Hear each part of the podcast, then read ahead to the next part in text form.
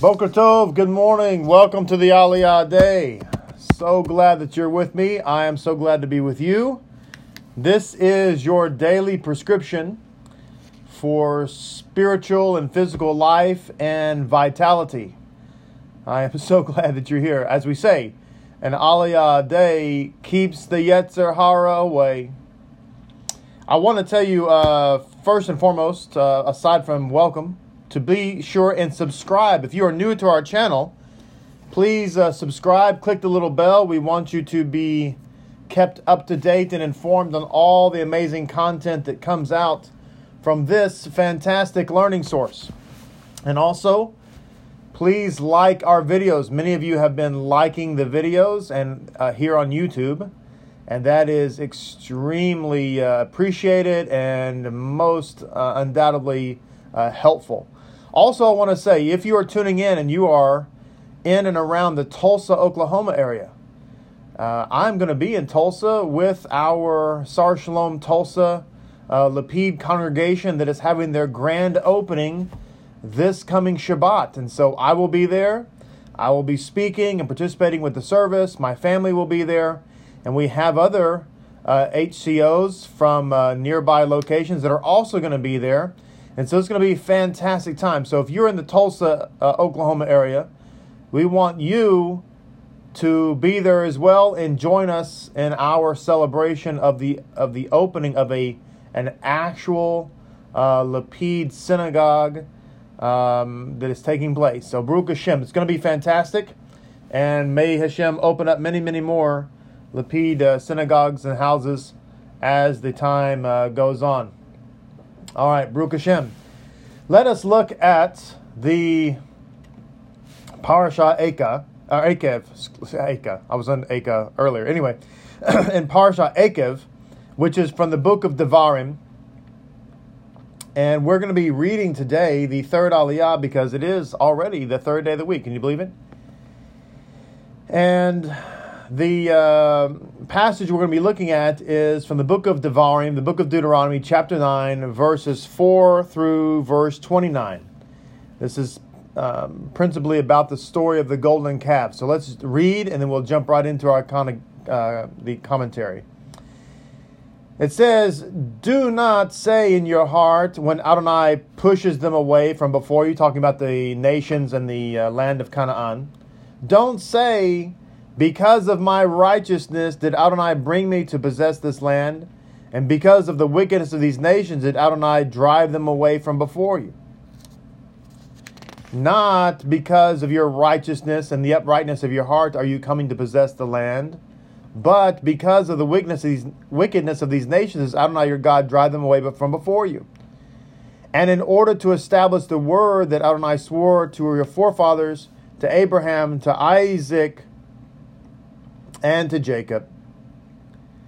So it says, "And you should know that not because of your righteousness does Adonai your God give you this good land to best possess it, for you are a stiff-necked people." So we should never say that it's because of our righteousness, it's because of our good deeds that God blesses us, but rather we are a stiff-necked people. We don't deserve anything. This is why uh, it says in one of the letters, "While you were still sinners, sinning, Mashiach died for you." He died for me. He, he didn't die. I was not a righteous Zadik when Mashiach died for me. Verse seven, "Remember, do not forget that you provoked Adonai your God in the wilderness from the day you left the land of Mitzrayim until your arrival at this place. You have been rebels. You have been uh, rebels against Adonai, and in Horeb you provoked Adonai, and Adonai became angry with you to destroy you. When I ascended the mountain to receive the tablets of stone, the tablets of the covenant that Adonai seal with you, and I remained on the, on the mountain for forty days and forty nights, bread I did not eat, and water I did not drink. And Adonai gave me the two stone tablets, inscribed with the finger of Adonai on them were all the words of that Adonai spoke with you on the mountain from the midst of the fire on the day of the congregation."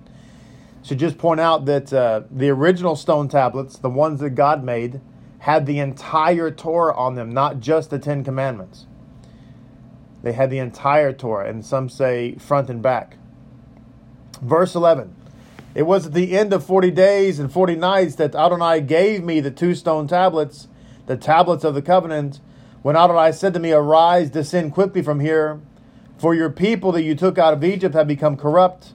They have strayed quickly from the way that I commanded them. They have made themselves a molten image." And Adonai said to me, saying, "I have seen this people, and behold, it is a stiff-necked people. Release me, and I shall destroy them and erase their name from under the heaven. And I shall make you a mightier, more numerous nation than they." So I turned and descended from the mountain, as Adonai, as the mountain was burning rather in fire, and the two stone tablets of the covenant were in my two hands. Then I saw, and behold, you had sinned to Adonai your God. You made yourself a molten calf. You strayed quickly from the way that Adonai commanded you. Now, just to point something out here that we've mentioned numerous times over the years, one of the um, most popular sermons that is taught in religious circles is that when the law came, that three thousand people died, and that when grace came in Acts two, three thousand people were born again. And so there is this false dichotomy that's put together that says that the law brings death and grace brings life, which is a, uh, if you really think about that for a moment, that is an extremely heretical thing to say, because the law is what? The, the law is the scripture. The law is the word of God. Uh, we're talking here about Genesis, Exodus, Leviticus, Numbers, Dev- Deuteronomy. This is the law of God. Now, the law of God also encompasses not just the literal Torah, but also the words of the prophets, also the writings. In other words, the law of God is the entire scripture. Really, it's everything that emanates from the mouth of God is the law of God. And so when people teach that when the law came, three thousand people died, as if that's a good thing, what they're saying is that when the word of God comes, when the scripture comes, when the holy writ comes, when the word that emanates from mouth comes, it brings death. Chas v'Shalom. Think about that for a moment. If that were true, my friends, then why, as religious leaders, would we be, would we be teaching the Scripture? If Scripture brings death, chas v'shalom, then why would we be in the business, quote unquote, that we find ourselves, in which we find ourselves, to use proper English? It's insane. That is an insane position. Not only is it insane, but it's also not true. Naturally, it's not true historically, is what I'm what I mean, and that is to say, as we read the story here, as we read in the book of Exodus itself, when this actually happened, we find that the Torah had not yet come, and the people were already dancing around the golden calf. So, in fact, it is fundamentally, historically, chronologically not true to suggest, imply, infer, insinuate that when the Torah came, it brought death. No, in fact, the Torah had not yet come. And it's very critical. We're going to learn uh, prayerfully uh, in just a moment um, some insights re- related to that and why that's so important and the implications therein, the implications about Mashiach and so on. Verse seventeen. I grasped the two tablets and threw them from my two hands, and I smashed them before your eyes. Then I then I threw myself down before Adonai as the first time, forty days and forty nights. Bread I did not eat and water I did not drink, because of your entire sin that you committed to do that which is evil in the eyes of Adonai to anger him. For I was terrified of the wrath and the blazing anger with which Adonai had been provoked against you to destroy you. And Adonai hearkened to me at that time as well. And Adonai became very angry with Aaron to destroy him. So I prayed also for Aaron at that time. Your sin that you committed, the calf I took and burned it in the fire. I pounded it, grinded it, as, it well until it was fine as dust. And I threw its dust into the brook that descended from the mountain. And it says, and in Terba, Ter, Teberah and Massa and in Kibroth Hatava, you were provoking Adonai, and when Adonai sent you from Kadesh Barnea, saying, "Go up and possess the land that I give you," then you rebelled against the word of Adonai your God. You did not believe him, and you did not hearken to his voice. You have been rebels against Adonai from the day that I knew you. I threw myself down before Adonai for the forty days and forty nights that I threw myself down, for Adonai had intended to destroy you. I prayed to Adonai and said, My Lord Elohim, do not destroy your people, your heritage, you redeemed your greatness that you took out of Egypt with a strong hand. Verse twenty-seven, remember for the sake of your servant Abraham and for Isaac and for Jacob, do not turn the stubbornness of this people and to its wickedness and to its sin, lest the land from which you took them out will say, for lack of Adonai's ability to bring them to the land of of which we spoke of, and because of his hatred of them did he take them out to let them die in the wilderness. Yet they are your people and your heritage, whom you took out with your great strength and your outstretched arm. You know, um, people have said, well, we, we read, I should say, in the story of the Exodus. Let's just go over real quick. Um, what happened to the Exodus? The Exodus was, we were freed from Mitzrayim by God himself. There was there was nothing that uh, Hashem, or we did rather, to save ourselves. And we were brought through the Red Sea, right? We were brought out of Egypt, I should say, by the blood of the Lamb. The next step after we had the blood of the Lamb salvation was to go to the mikveh, to go to the Red Sea, where we were all immersed, as it were, in the Red Sea. After we had been saved by the blood of the Lamb, and after we had received the, let's just put it in, in colloquial English terms for those in, in the uh, Los Estados Unidos, after we had received the blood of the Lamb, we went to the to the waters of baptism. Okay? Now, what happened after that? After we went to the waters of the baptism, what did what did we do after that? We went to Mount Sinai to receive what? To receive the Torah. For what reason? Why did we receive the Torah? Well, God tells us in Exodus nineteen, I'm giving you the Torah because you're going to be before me a kingdom of priests. That is a, also to say, a kingdom of ministers is another way that can be interpreted. In other words, now that you are in covenant and now that you belong to me, as a result of that covenant, as a result of, of belonging to me, you now have a new mission, and your new mission is to be a light unto the world, to serve God, to elevate the, the universe to a status of holiness. And in order to accomplish a mission, you're going to need some very important tools. It's called the Torah. Now the people complained and actually said, God, you brought us out to the wilderness to kill us. You brought us out here because you hate us, because you want us to die. Now we talked about in previous uh, previous Parashot, that a lot of times we project on people the struggle that we're having.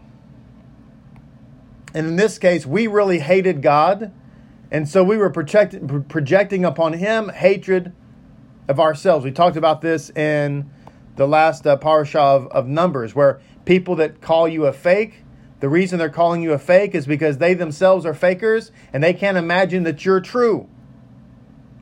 They can't imagine that you're honest, that you really mean what you believe, because their whole life is a lie.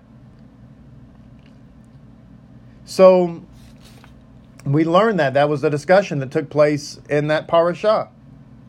And so we we look at that and we think, man, how crazy is it that people were telling God, the reason you brought us to the wilderness is to kill us. How insane is that? We, we, we read these stories and we think, how crazy is this? But what does the Torah actually say? The Torah says that God brought them out of Mitzrayim for what purpose? To worship me at the mountain. Well, what was going on at the mountain? What was what was the worship of the mountain? Or not of the mountain, but at the mountain. And the answer to that question is the worship was the receiving of the Torah. So the receiving of the Torah equals spiritual worship. So the people said, you brought us out here to kill us. And God said, no, actually, I brought you out here to give you my holy Torah, I, which means the Torah itself is a covenant, is a ketubah. I brought you out here to give you a marriage contract, to, to make you and I one. The way that God is able to connect with us in order to, the way in which he's able to unify with us, the way in which he's able to, to, um, uh, to, to well, to, to connect with us is through the Torah. Which is why the word mitzvah means to, to connect. which is why we have Yeshua, the living Torah. He's the he is the the the power cord, if you will, that connects the device to the source. Now, today, you have people that have bad theology that says the reason God gave us the Torah, we talked about this on Shabbat when I, I went over Romans five. The reason that Hashem gave us the Torah is to expose our sin, right? Because the, the Torah brings, brings about sin. In other words, to kill us. Why? Why would I say that? Because the, the wages of sin is death, right? In, in effect, what we're saying is the very thing that, that we said in the wilderness. You gave us, you brought us out of Egypt in order to kill us. Now when we say you gave us the Torah in order to kill us, we're saying the same thing. You, does that make sense? Raise your hand if it makes sense. All right, so there's a statement here from the, from the what is this? The Gutnikumash. Don't let the wilderness wow you. You know, I was teaching yesterday downtown at the uh, at the jail. We have a teaching. We have, I do a teaching every Monday at the uh, at the county jail downtown. And we and uh, uh, Menashe and I do this together. We have actually a big class now. There's uh, in that class there's something near fifteen or sixteen students now. That's just in that one facility. Then we have another facility where there's other other uh, inmates. Not everybody's able to come to the class because there's different issues with respect to that. So anyway, there's a couple of dozen inmates downtown that are learning Torah now. But anyway. I was teaching them and, and I was explaining them that, that all of our souls existed in Gan Eden, and then God throws us down. Thank you, Shimon raised his hand. Thank you, Shimon. Uh, then God sends us down here. The question is why? Why would he do that? And part of it is because he needs to test our souls, because we're not angels. Not to mean that we're not uh, we're not angels in the sense that we're we're evil or whatever, but but just that angels obey God because they're kind of like, uh, I don't mean to, well, for lack of a better analogy, just think of it more like a spiritual robot. But God doesn't want spiritual robots. God wants to test us to see, will we choose right or will we choose wrong? And what happens a lot of times, our soul comes to Olam HaZeh, it comes to this present age, and we get wowed by the wilderness. Just like we got wowed by Egypt. I told the guys yesterday that um, Egypt didn't come to Canaan and kidnap us. The Egyptians, even when we were there, the Egyptians didn't walk up to us and shackle us. We shackled ourselves. The sages teach that we allowed ourselves to be shackled in Egypt because we got wowed by the culture. We took upon ourselves the culture. We got into all the Egyptian games, right? We uh, we went to all that stuff and got involved in, in all of it and and all the lifestyle and all the festivities. And we wanted, uh, you know, we wanted that. And it, it, it, the sages even teach that there there were not any, um, there weren't even any. Uh, fences around Goshen. There weren't any walls that kept us in. We had such a slave mentality that we didn't, there weren't even any barriers to keep us confined. That we confined ourselves because of our own mentality. And my, my friends, that is what keeps us bound still today, our own mentality. We say things like, I could never be Jewish. I could never. Why? What prevents you? What prevents thou from thus becoming Jewish, I ask thee? I mean, seriously, uh, to be to be uh, Shakespearean about it. So it says here, wandering through the desert became, or excuse me, before entering the land of Israel, that great and awesome desert where there were snakes, serpents, and scorpions, and thirst but no water, is comparable to the current exile which precedes the final redemption. The spiritual desert has the following properties. We are in a spiritual desert, and by the way, it's saying here, before the final redemption, this desert is going to become more deserty. And and the the the problem is that we can uh, start to look around and try to find our our relief from the surrounding community, from the surrounding world. And so, as it says, we need to understand the cause of our exile. The reason we're in exile to begin with, the reason that we're in this desert to begin with, is because we rejected God's Torah. So if that's the reason we're here to begin with, then the, then the remedy is obvious. The remedy is obvious, and that is to, to not reject the Torah. Now, man, there's so much to share. There's just so much. But let me let me just... Um, Because I said I was going to come back to this today, and I want to be I want to be true to my word as, as much as possible. I want to come back to the idea of, of how to avoid being haughty. This goes back to verse eighteen, where it says, "Remember that it is the Lord your God who gives you the power to get wealth." Right? For what purpose? To establish God's covenant in the world. So it says, as far as mitzvah observance is concerned, when mitzvahs are done with a pure intention, the or without, rather, I should say, the pure intention, we miss the whole point. So it says here in verse fourteen, verse fourteen, it talks about a commandment not to be haughty. It says, those who act with arrogance are in violation of this command, and their sin is regarded as as as, as serious as that of idol worship.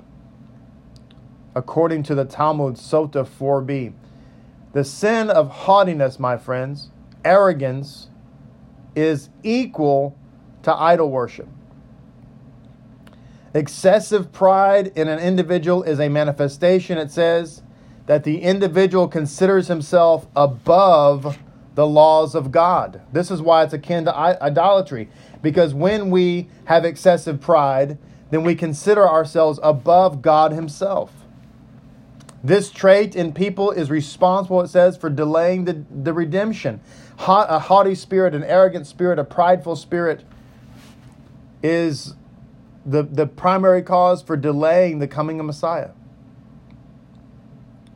The Talmud says in Sanhedrin ninety-eight b, this is according to Me'am Lo'ez, the son of David will not arrive until the arrogant people cease to be. To, Me'am Lo'ez says, to avoid the deplorable trait of haughtiness, one should be constantly aware of his ultimate end and compare his own lowly state with the awe-inspiring inspiring greatness of, of, the, of the Creator himself. This is why King Solomon writes and says that better is the house of mourning than the house of frivolity.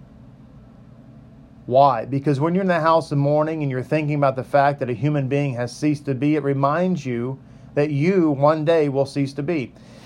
I was at a, a funeral. uh, I was not a, officiating this particular funeral, but I was in attendance. And I was reading in my own book, rabbinical book I have on, on funerals, uh, because even though I wasn't officiating, I was going to speak at this one. But anyway, that's beside the point. So as I was reading, there was a quotation from a rabbinic source that really was potentially depressing, but it was, and from my point of view, it was ex- actually comforting. And it was simply this. It's not a profound thought. It wasn't like, oh my gosh, I, I never thought of that before. But it is interesting. It said that all those who have ever lived, and all those who are alive now, and all who will live in the future, will all die. Now, the reason I found that to be comforting is because death very often seems like a very lonesome experience. But in fact, it's not a lonesome experience, because all of humanity who's ever been, all of our heroes, secular and otherwise, that have ever lived have all died. And some that are still alive will eventually die, and those who are born in the future will also die. Now, that puts life into perspective, because death is a part of life, and as a result, it the the the humble person is the person who remembers that one day, as the sages of Pirkei Avot have said, one day we will join in the ground with worms, and uh, we must understand that that's the fact, and that, that we're not eternal, but God is. There is a story of a of a Zadik, um, a, a Hasid, Hasidic man, who was walking along the path, and he was rejoicing, and he stopped for a moment and had an epiphany. He looked down at the, the earth beneath his feet, and he said, "Earth, today I am above you, but I do not consider myself haughty or any better than you, because one day you will be above me." So it says, another comment from Me'am Lo'ez, "Let a man be very humble, since his future is but worms." That's what I was talking about from Pirkei Avot four four. Any object that is, I love this statement from Me'am Lo'ez. This reminds me of something that I heard from somebody else many, many, many, many moons ago, and I adopted it as my own. And that is a simple phrase that I have oft repeated to myself in private prayer, and that is, lower still, lower still. And here's here's what goes along with that, from Me'am Lo'ez. "Any object that is elevated may fall, but an object which is in a low place can never fall, yet it can always be raised." Let me read this again, because this needs to go on somebody's refrigerator, probably mine. "Any object that is elevated may fall, but an object that is in a low place can never fall, yet it can always be raised." So here's the character traits of a humble man, as outlined by Me'am Lo'ez. Number one, if he is abused, though he may have a means to retaliate, he chooses not to. If a tragedy befalls him, he accepts it as atonement for his sins. If he is praised for a good that he does, he's saddened because he thinks to himself, "I could have done so much better." If such a man is prosperous and lives peace- peacefully, he is kind to those who need his help, and he greets others with a proper greeting. As it says in the Talmud in Eruvin sixty-five b, "By three things a man is known: by his temper, by his purse, and by his cup." Meaning, does he have a good temper? He's not easily angered. That's a terrible, terrible trait. Uh, by his purse, on, on what and upon whom does he spend his money? And by his cup of wine, does is he a, a wine bibber? Is he easily Uh, intoxicated? And if he does drink a little bit, does his personality drastically change? If it does, that's a problem. It says, "Even if another had hurt him, he will treat the individual with kindness. And lastly, he speaks quietly and gently to his family and to all those with whom he comes in contact." One who is humble is regarded, it says here, as having performed every sacrifice in the temple. One who is humble is regarded as having sacrificed all the sacrifices in the temple. The sages say that this is why Hashem chose Sinai. Uh, Moses chose Sinai in order to be the place upon which he would he would uh, expose, so to speak, or Uh, reveal the the tablets, because it was a humble mountain and not a high mountain, and he wanted to insinuate that in order to receive the Torah and in order to be able to implement the Torah in his world properly, that the mountain that would receive it had to be a humble mountain. May God help us to be humble people and to avoid arrogance, to avoid anger, to avoid a haughty spirit. Now, tomorrow, there is much I want to share about the breaking of the tablets. And it's there's there's just quite a lot, and we obviously we're out of time already. We don't have time to get to it. But come back tomorrow. Stay tuned tomorrow. We will learn about the broken tablets. It will be stuff that will blow your beautiful, loving, wisdom-filled minds. Until then, have a beautiful, glorious, and wonderful day. Thank you for joining us. Remember to like. Please like, like, like. Lots of thumbs up on this video. Remember to subscribe and click the little bell button. And most importantly, be blessed and come back tomorrow. Shalom, blessings. Have a great, magnificent, holy, and awesome day. Shalom, shalom.